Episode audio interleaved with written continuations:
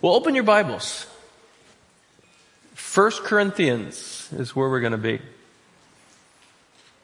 First Corinthians. We've been in the book of Corinthians now for the last five weeks, and we've made it to chapter two. There's 16 chapters in the book of First Corinthians, so we'll see. We'll we'll see how we go. Uh, what, when we'll get to the end of it. Um, but if you're just now joining us, let me give you a little bit of context before we jump into the text, because the Corinthian church was one of the churches that the Apostle Paul uh, planted, founded, um, and it had started so strong in the grace of the Lord Jesus Christ. Started, started so strong. And then it started going sideways after Paul left. Started strong, Paul left, it, it started to get, uh, go a little bit sideways because they started, here's why. And this is why all churches and all Christians, by the way, who start strong but then they start going a little bit sideways in their walk with the Lord, the reason is this, is because they start, they started drifting away from the wisdom of God and they started adopting worldly wisdom. That is the reason why, by the way, it is the reason why individual Christians go sideways and it's the reason why whole churches will sometimes go sideways is because they start strong in the grace of the Lord Jesus Christ and then they get off into some other thing. Some other worldly, they adopt a worldly wisdom. And this is what the Corinthian church had done. And so they started, what, what they end up doing is they started boasting in their favorite celebrity preacher. They started boasting in and then they started breaking off into factions over their particular favorite leader. And the reason is, the reason that happens is because worldly wisdom always looks to that which appears to be really impressive. We're easily impressed by things. Have you noticed that? And so worldly wisdom looks to that which is most impressive. That which sounds the most intelligent. And that which appears to be the strongest. And the Corinthian church, much like the church in America, they were swimming in the culture in which they had been raised. And so they, they brought, they just imported all of the ideas of their surrounding culture into the church, never stopping to consider, is this really what the church ought to be about? Should we be thinking along these lines, or should these things be re-examined in light of the gospel? They didn't, they didn't take that necessary step, and, and every individual Christian has to take that step. Because all of us import things into our Christian walk. We just assume some of the things we've been taught are right without ever saying, wait a second, does this need to be reevaluated in light of who Jesus is? And they, they didn't do that. And we can look, you know, we can look back on the Corinthian church and kind of be smug about it. We can sit in our comfortable seats from the 21st century and look on, look upon them with derision. But we shouldn't. Because we oftentimes will do the exact same thing. We oftentimes in our Christian walk let our heart affections be drawn away by worldly wisdom rather than the wisdom of Christ. Is that not true? We do it all the time. I know I do. This is why the author of Hebrews tells us, for this reason we must, we must pay much more closer attention to what we have heard so that we don't drift away from it. Because the natural, the default setting of the human heart is to drift away from the truth of the scriptures. It's to drift towards the path of least resistance. And so if we don't, if we don't constantly come back and say, what do I believe about this? What, is the, what does the cross actually teach me about this subject? If we don't do that, we'll continually drift away. It's so, because it's just so easy to let the wisdom of the world shape us rather than the wisdom of the cross. It's so much easier just to veg out in front of the TV and let some person who's directing a show, writing a program, let their thinking inform our thinking. That happens all the time. And again, this is what the Corinthians were doing. And they brought that right into the church. And so they started boasting in and breaking up into factions over their favorite preacher. And so in verses 18 through 25, what Paul does, and we looked at a little bit of this last week, he tells the Corinthians three truths uh, about God's wisdom. And here's what they were, in case you don't remember. And if you don't remember from week to week, that's okay. I don't remember what I say uh, half the time from week to week. But here's what he says in verses 18 through 25 about God's wisdom. He says, first of all, it will destroy human wisdom. God's wisdom, in the end, will destroy human wisdom. In verse 19 of chapter 21, Paul quote, what he does is he quotes Isaiah 29. And what what's happening in Isaiah 29 is Israel is saying that they worship God. They're worshiping God with their lips, but their hearts are far from Him, and they're actually relying in human wisdom. And so in verse 19, um, Paul quotes Isaiah 29 where God says, I will destroy the wisdom of the wise. And the discernment of the discerning I will thwart. So Paul says, don't look to human wisdom. Don't look to human wisdom because through the cross, God's upending it. He's saying human wisdom, um, human wisdom will not bring humanity and the cosmos itself to its appointed purpose. And humanity always thinks that it will. It will. Humanity always boasts in its own pride, its own reason, its own intelligence, and says, we're gonna, we're gonna be the ones. We're gonna unlock what's gonna bring up humanity and the cosmos to its appointed purpose. And Paul says that is not true. That is flat out not true. It will not be human wisdom that brings humanity and the cosmos to its appointed purpose. It's the cross. The cross will. Why? Well, because it's through the cross that death will be defeated. It's through the cross that humanity be, will be restored to, to God. It's through the cross that the resurrection of the universe will unfold. It all comes through the cross. So God's wisdom exemplified in the cross will destroy human wisdom. Second, it'll defy human expectation. God's wisdom will always defy human expectation. Look at verse 21 in uh, chapter 1.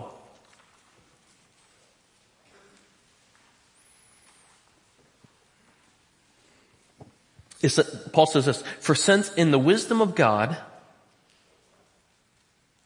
for since in the wisdom of God, the world did not know God through wisdom, it pleased God through the folly of what we preach to save those who believe.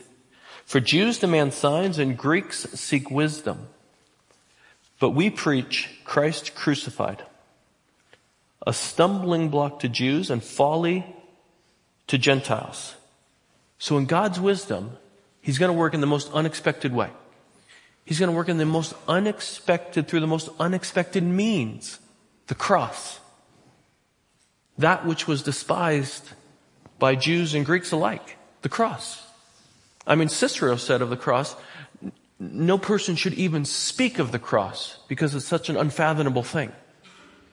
Everybody hated the cross.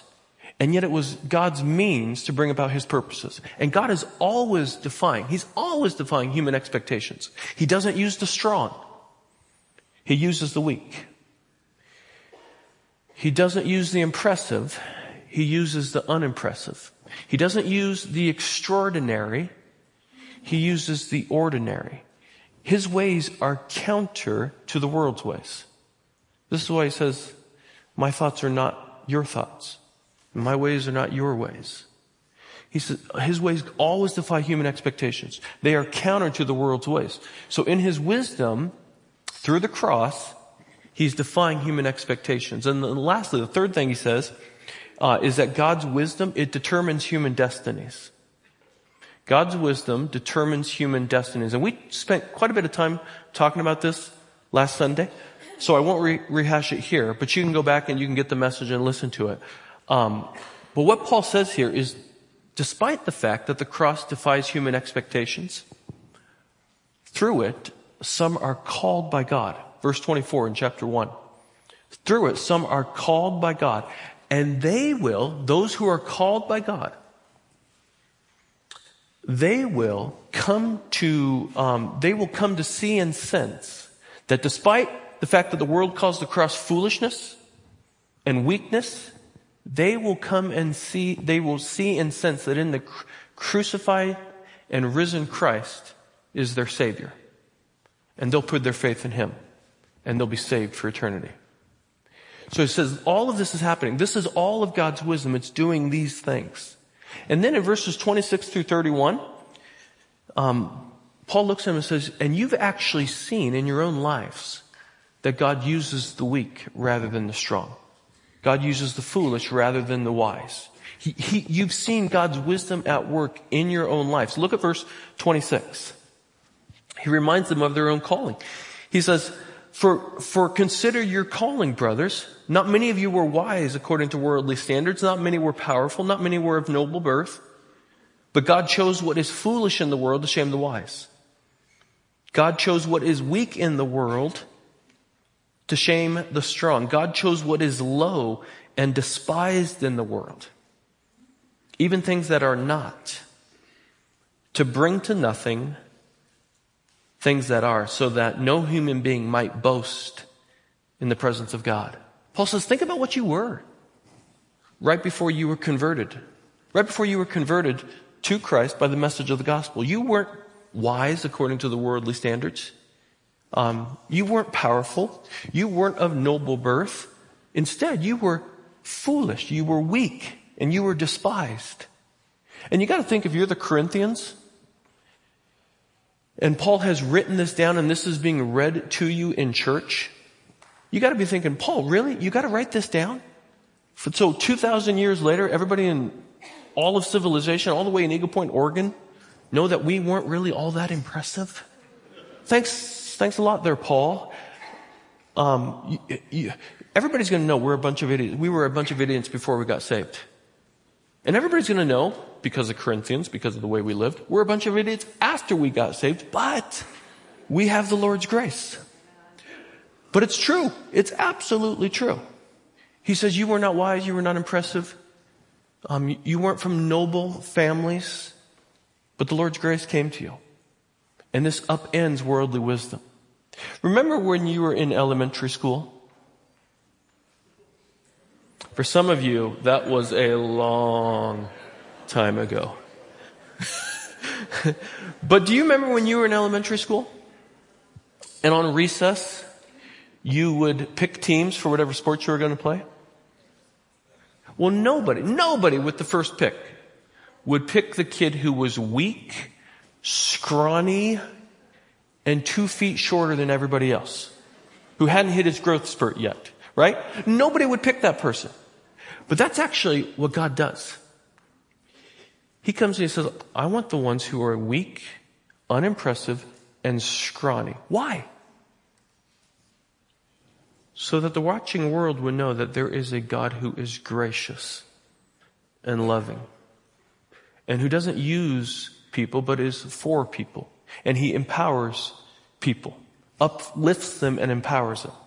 And this is why Paul says at the end of verse uh, end of chapter 1, verse 31, he says, let the one who boasts boast in the Lord. Stop looking at human leaders. They're not wise. Stop looking to secular uh, wisdom.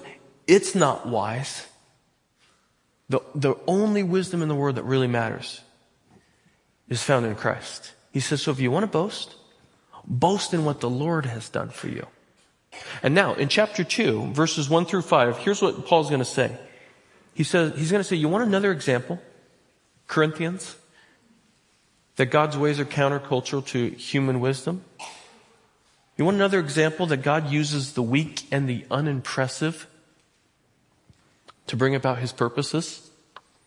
Paul's going to say, well, take my ministry among you because I came to you in complete weakness and I am completely unimpressive. And yet God used it and gave, gave new life to you and birthed a whole new community. And so what Paul's going to do is he's going to remind them of his ministry amongst them and how it was the Lord's power by his Holy Spirit that brought them to saving faith. And Paul will say three things about how he presented the gospel message in Corinth. And it's a model, I'll just tell you, it's a model for all Christian ministry. And um, this is one of those passages in the Bible that is incredibly important to me. Uh, it's it's a really important passage to me personally. It's the reason I, I chose to separate it from the previous material. um, because I think it's such, it's a central point, uh, and it's a central theme to any healthy gospel work. And if you're involved in gospel work at any level, um, there are three elements of Paul's ministry that are critical, absolutely critical for you to consider. So with that, let's jump into the text. And what we'll do this morning is uh, I'll read the text then I'll point out a couple things along the way. And then we'll come back and I'll highlight three traits of healthy gospel ministry that we, we see in uh, Paul's ministry. And that, again, they're critical for us in our day because our culture is oh so similar to Corinth. So, let's have a look. Beginning in verse 1, here's how Paul writes it. He says, and I, when I came to you, he's saying, here's another example of unimpressiveness and weakness being used by God. And I, when I came to you, brothers and sisters, I did not come to you proclaiming to you the testimony of God with lofty speech or wisdom. Now, he's referring back to his initial visit to Corinth in 51 AD after, after he had left Athens and he came to Corinth and he planted the gospel in the bloodstream of the city of Corinth and it spread quickly and it birthed the Corinthian church in the process. He says, when I came to you and I told you the story of Jesus, how, uh, how Jesus his, his life and his death, his burial and his resurrection, how it changed my life and how it can change your life. I didn't do it. Now notice what he says. He says, I didn't do it with any highfalutin language. There was no highfalutin language here. I didn't do this in order to impress you. I told it to you simply. I told it to you straightforwardly. He says, I didn't come to you with, with lofty speech or wisdom, wisdom. Verse two, for I decided to know nothing among you, amongst you except Jesus Christ and Him crucified. Underline that, that phrase, and Him crucified. If you're, if you're someone who underlines. In verse 3, and I was with you in weakness and in fear and much trembling. He says, I was with you with, with weakness and fear. And remember, uh, hopefully you remember, back in Acts chapter 18, when Paul was there in Corinth, the Lord came to him one night in a vision and says, do not be afraid, but keep on speaking. Don't be silent. Keep on speaking. No one will attack you. For I have many people in this city who belong to me, who are my people, the Lord tells him. And Paul, he needed that word of encouragement because he was fearful. Because everywhere Paul went and he proclaimed the gospel, he got the tar kicked out of him. And he knew every time he went into a city, he knew the message of the gospel is so countercultural. And it confronts human sin and human pride. And he knew the city of Corinth, it flaunted human sin and human pride. Uh, it's much like, remember when we opened it with the overview, uh, Gordon Fee said Corinth was essentially the Las Vegas, New York City, and Los Angeles all rolled into one. And so Corinth, it flaunted human sin and human pride, and yet the message that Paul had confronted human sin and human pride. It's the reason why Corinthianized, that term, Corinthianized, it meant you lived a completely immoral and licentious life. No wonder Paul came and he was fearful and trembling. Because he knew as soon as he opens up his mouth and he starts telling the gospel, um, there was going to be trouble. And yet he did it anyways. He said, yes, this will cause me pain. Yes, this will cause me persecution. Yes, this will probably cause um, me being banished from this city, but I'm going to open up my mouth and I'm going to see what the Lord does. Amazing. Verse four. He says, and my speech and my message were not in plausible words of wisdom, the wisdom of the world, the, the worldly wisdom. My, my speech and my message were not in plausible words of wisdom, but in demonstration of the Spirit and of power, so that your faith might not rest in the wisdom of men, but in the power of God. You see the phrase there, uh, demonstration of the Spirit? The word demonstration, it carries with it the idea of proving something to be true. And this is what the Spirit does. And what Paul's saying is because I didn't come to you with persuasive rhetorical power, the fact that you're a Christian is proof that it was the Spirit's power at work uh, in bringing you to Christ. not me.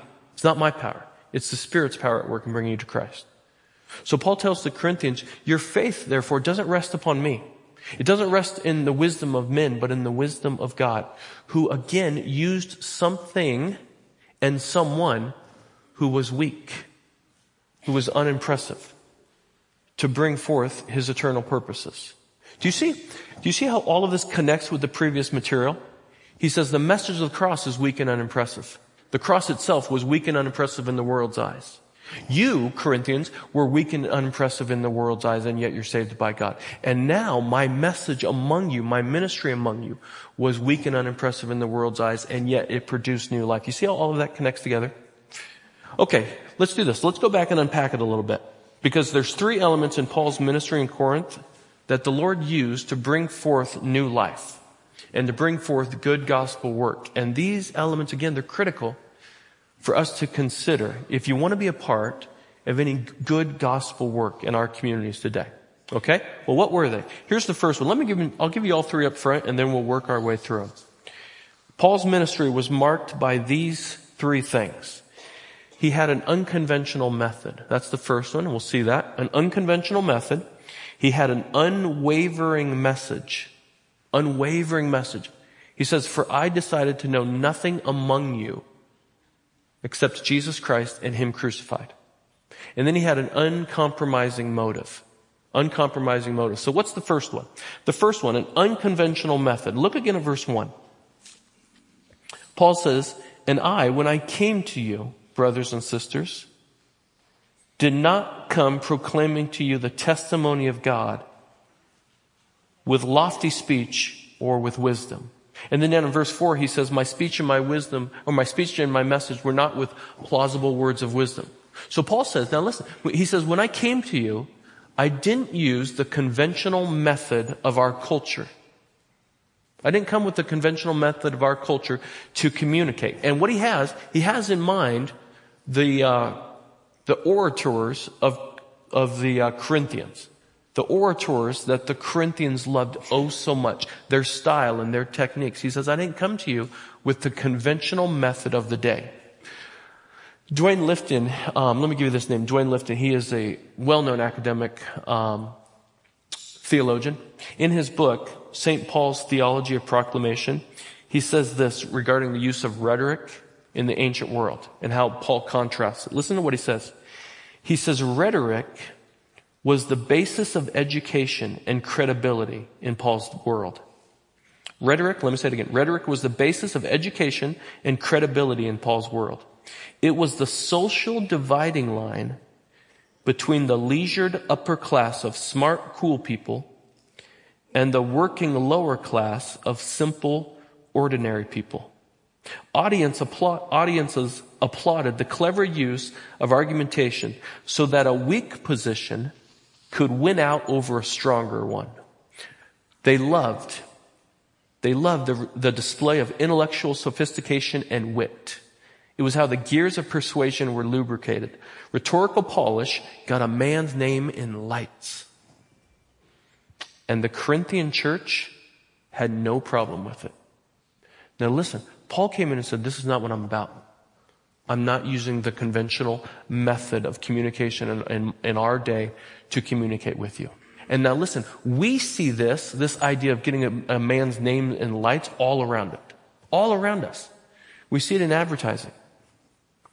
We see it in political spin. We see it on TV talk shows when nothing newsworthy has happened and therefore they should have absolutely nothing to say, but because they have an hour to fill, They'll say it in such a way that angers you just enough to keep you watching. We see it in the brilliant late night monologues of comedians and hosts. And unfortunately, we see it in the church. We see it in the church all the time. Rhetoric, what it is, it's the professionalization of communication. That's the definition. Rhetoric is the professionalization of communication. And it works. But there's an ugly underbelly to it because it's all about self-display for self-glorification. And that's where Paul drew the line. Because Paul was as gifted, articulate, as learned, as passionate about anyone, as anyone. But he knew the difference between preaching Christ and showing off. He knew the difference between winning disciples to Christ and attracting a following to himself. He knew the difference between impressing people by his skills and impressing people with what Jesus has done. He knew the difference between getting the gospel out and branding his own ministry. Bottom line, he knew the difference between the spirit and the flesh. And so when Paul came, he says, I'm not, I'm not using the conventional methods of the day. I'm not seeking to make a name for myself. I'm not seeking to be impressive. I'm not seeking self-promotion. I'm not seeking the likes and follows of Facebook. I'm not doing any of that nonsense. I'm not using the tricks of the trade. And, and you gotta know there's all sorts of tricks of the trade. All sorts of tricks of the trade. Dim the lights. Cue the fog. Use the right vocalization techniques. When I was in Bible college and seminary, I refused taking a, taking preaching classes. Uh, I had to take one in seminary in order to get my degree, but I refused all the other ones because they wanted to teach you all the right vocalization techniques. Draw the people in by being really quiet. And then get really loud and project this way and project that way. And I, I remember sitting there thinking, you know what? I'm from Butte Falls.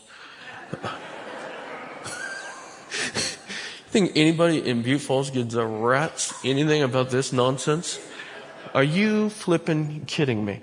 Um, but there's also, I, I, I tell you, there are all sorts of tricks of the trade. And Paul says, I'm not doing any of this nonsense. I'm not doing anything that would cause people to be more impressed with me than the message of the gospel.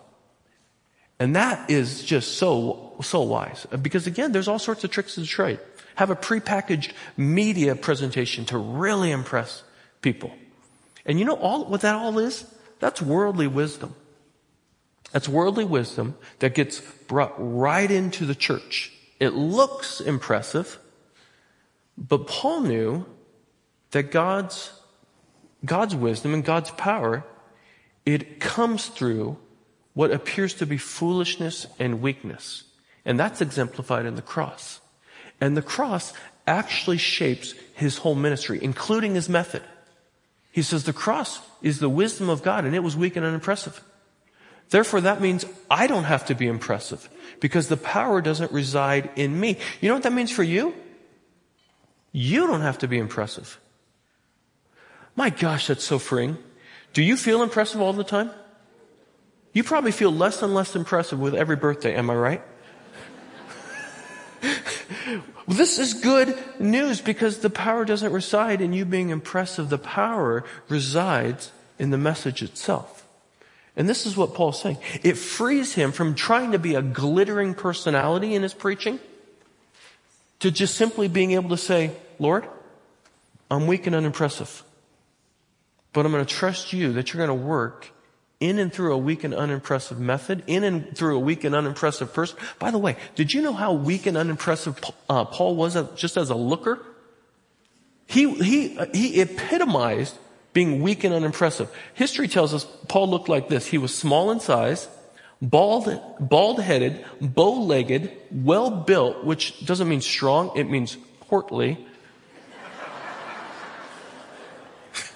with eyebrows that met, so a unibrow, a crooked nose, but full of grace. So he wasn't much of a looker. He was the most unimpressive looking person you could find. Uh, completely unimpressive. Unimpressive messenger with an unimpressive method. But Paul, now look at what he says. And yet, look at what it produced. It wasn't in me. The power doesn't rest in the messenger. Um, the power rests in what is being proclaimed. And that was, that's what Paul's emphasis is. He says, it's not about me. He's completely unimpressive. And that's important to consider because there is nothing that looks more unimpressive in our day There's nothing that looks weaker in our day with all of our high budget technology, our virtual reality immersive experiences, our slick advertising. Nothing looks weaker than opening up the Bible and simply communicating it. And this is why so many churches go away from it. It's why so many churches have fog machines. It's why so many preachers fly in on whatever the things are. They strap them to the wall. Uh, it's why they give away cars in churches. It's because they, they forget that the message of the gospel is actually the power. That's why. Just proclaiming what God has done in and through Christ and trusting that God will use that to transform people's lives, that looks so weak and unimpressive. And yet, it is the God ordained method that he has chosen to use. Skip back up to verse 21 of chapter 1. Look at it again.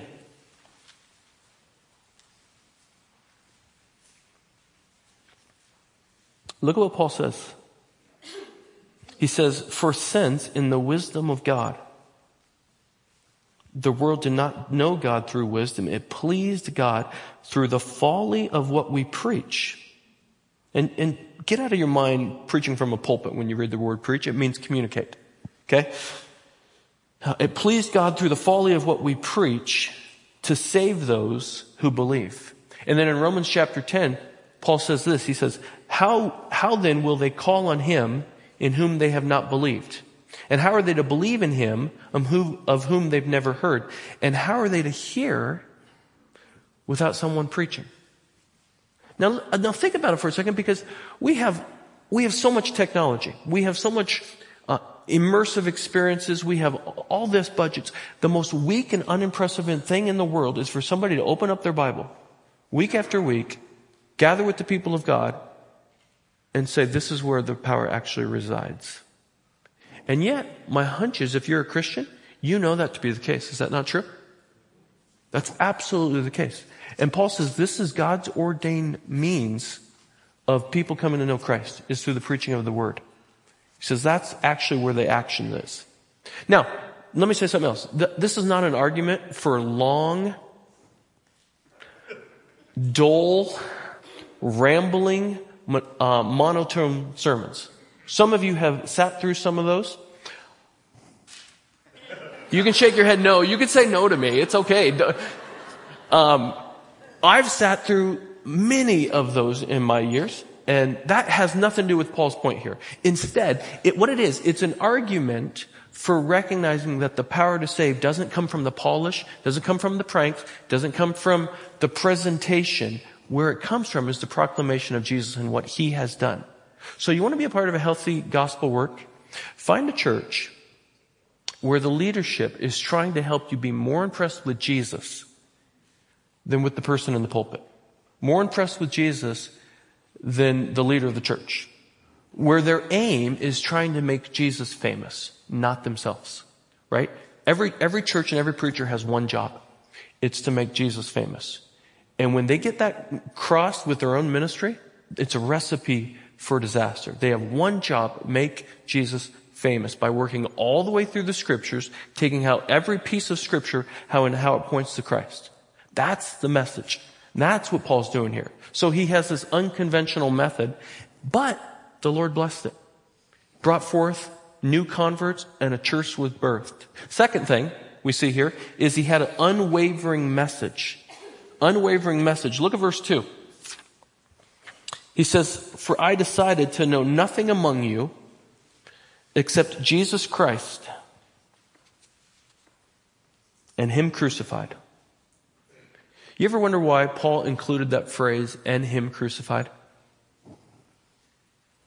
It would have been so easy for him just to write, For I decided to know nothing amongst you except Jesus Christ, and I was with you in fear and trembling. Why did he include that phrase? Here's the reason why. He wanted to be explicit about what the content of the gospel is. Paul was not content for Jesus simply to be seen as Jesus the exemplar, someone whose example we must follow. He did not want Jesus to be defined as Jesus the ethicist, a good moral teacher. What Paul's pressing is Jesus has to be seen and he has to be known as the divine savior. And if he's not known as that, he has to be known as that. He's nothing less of that. Nothing less than that. He is the divine savior or he's nothing. Because humanity doesn't just need an example to follow. Humanity doesn't need simply morality. We need a savior who died for us, who will forgive us of our sins, and more than that, who rose from the grave and will give us eternal life. And if we don't have that, Paul says, we don't have the gospel. And Paul has this unwavering commitment to the person and the work of Jesus Christ. Jesus, the second person of the Godhead, in humility, left his throne above and came to earth as a man and died the death of a criminal bearing our guilt and then rose again, defeating death so that anyone and everyone who comes to him in simple but genuine repentant faith can be forgiven of their sins and granted new life in his name. And Paul, he was absolutely unwavering in that. He will not let you off the hook by saying he's just a good moral teacher. He will not let you off the hook saying he's just an example for us to follow. No, no, no, no, no. He's the divine savior. And you want to be a part, again, you want to be a part of a healthy church? Find a church and you want to be a part, you want to be involved in good gospel ministry? Be a part of a church, be a part of a community that keeps the main thing the main thing. Not three tips for a better sex life over here. Not five steps or five pieces of instruction to get your dogs to listen to you and obey you. Christ crucified. Christ crucified. The main thing, not a church that says, let me give you the power of positive thinking. No. The main thing has to has to say the main thing. And again, it's so easy to be sidetracked. It's so easy to be sidetracked by worldly wisdom. What will put butts in the seats? So darn easy. Because butts in the seat equals buck, bucks in the coffers. And that's really easy. I was telling the guys on Friday morning, there's a church in the valley right now who's offering a, a United States Constitution class. And it came across my screen the other day and I thought to myself, you've got to be freaking kidding me. This is what we're doing? Um, now, is the Constitution a good thing? Yeah, it's a good thing. Is it going to be, lead anybody to repentant faith in Jesus Christ? No. Uh, we're a biblically illiterate culture who is adrift theologically. And we're going to call people together to study the Constitution? Are you kidding me? It doesn't bring forth regeneration, but it gets people in the seats. You see, it's so, now listen, I'm sorry if I'm preaching a little angry. Uh, listen, it's so easy to see the gospel of Christ as simply, this is an old Keller quote, as the ABCs of the Christian faith. And you think, well, I've got it mastered. And now we can move on to really important things. No, no, no, no, no, no, no. That's, that's crazy making. What needs to happen is we need to see, we need to see the gospel as the full spectrum of the human life and sort all of our thinking through the grid of the gospel and apply Jesus' words and Jesus' ways to all facets of our life. This is why Paul says in Romans chapter 1 verse 16, he says, I'm not ashamed of the gospel. For it's the power of God to salvation to everyone who believes, first for the Jew and then for the Gentile. And so Paul, he's unwavering in his message. Here's the third element I want you to see. He had an uncompromising motive. Uncompromising motive. Look at verse 3. He says, And I was with you in weakness and in fear and much trembling.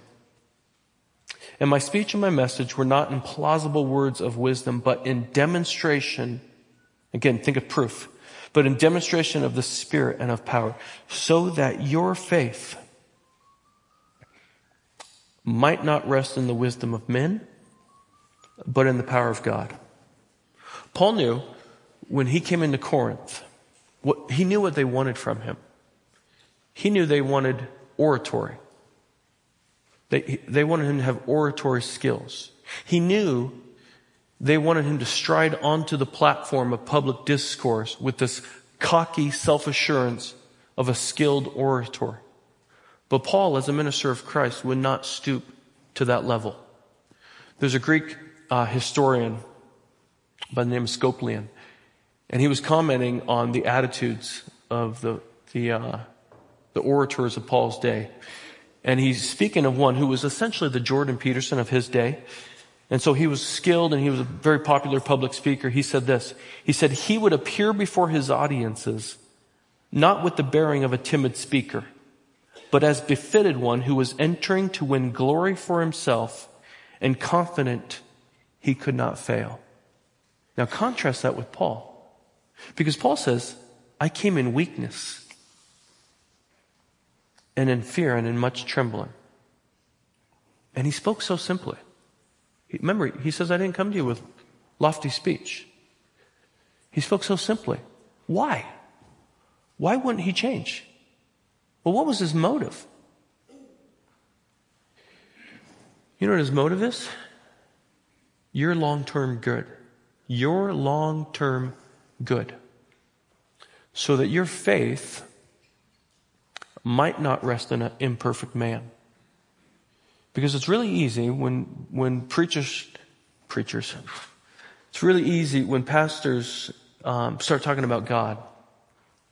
God is sometimes in our minds abstract, and a lot of times people place their hope in a pastor.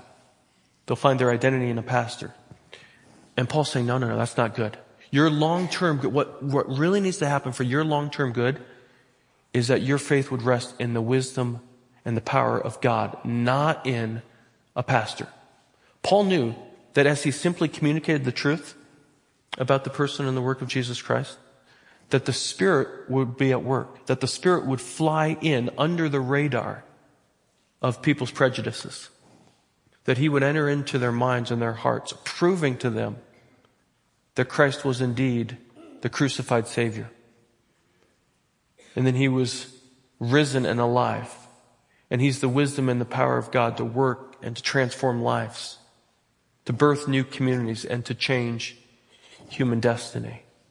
And so his motive, Paul's motive here, was for their faith not to rest in him because he was just a man, an imperfect man. He's, he himself said, I'm the chief of sinners. He wants their faith to rest exclusively in the perfect man, Christ Jesus, and for them to build their lives and their communities upon him. And the account ends right there, and we'll do the same. Let me close just by offering three pieces of advice. Three pieces of advice on representing the Lord well in our culture. Because again, we're a culture that is so darn similar to Corinth. We love to be impressed. We loved, we love large, we love glittering personalities. And yet the Lord works through unimpressive people all the time. It is the means He uses. Ordinary, unimpressive people. So how do we represent the Lord well in our day and age? Let me give you three pieces of advice. Here's the first one. By communicating the message of the gospel simply. By communicating the message of the gospel real simply. As simply as you can. Paul, what he would do is he would simply tell people who Jesus is. What he's done. And the grace that Jesus had given Paul.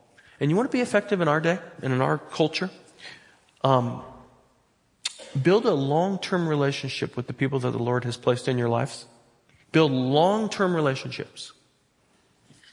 And then when the opportunity presents itself, because you've built a long-term relationship, they have confidence in you. And at that level, at that moment, take every advantage of it. And communicate the message of the gospel simply and lovingly. Simply and lovingly. You don't need to know Greek. You don't need to answer every theological question they may have. You don't need to engage in every silly theological argument. Keep it focused though. Keep it focused on the person and the work of Jesus Christ. I decided to know nothing amongst you other than Jesus Christ and Him crucified. Keep it focused on the person and the work of Jesus Christ and tell others what He's done for you. Yeah? That's the first one. Communicate the message of the gospel simply. Secondly, rely on the work of the Spirit fully. Rely on the work of the Spirit fully. God uses ordinary people who rely on the work of the Holy Spirit, who relentlessly rely on the work of the Holy Spirit. To, they, they trust that the Holy Spirit, when they start when they start communicating the message of the gospel, they trust that the Holy Spirit will show up and He will show out.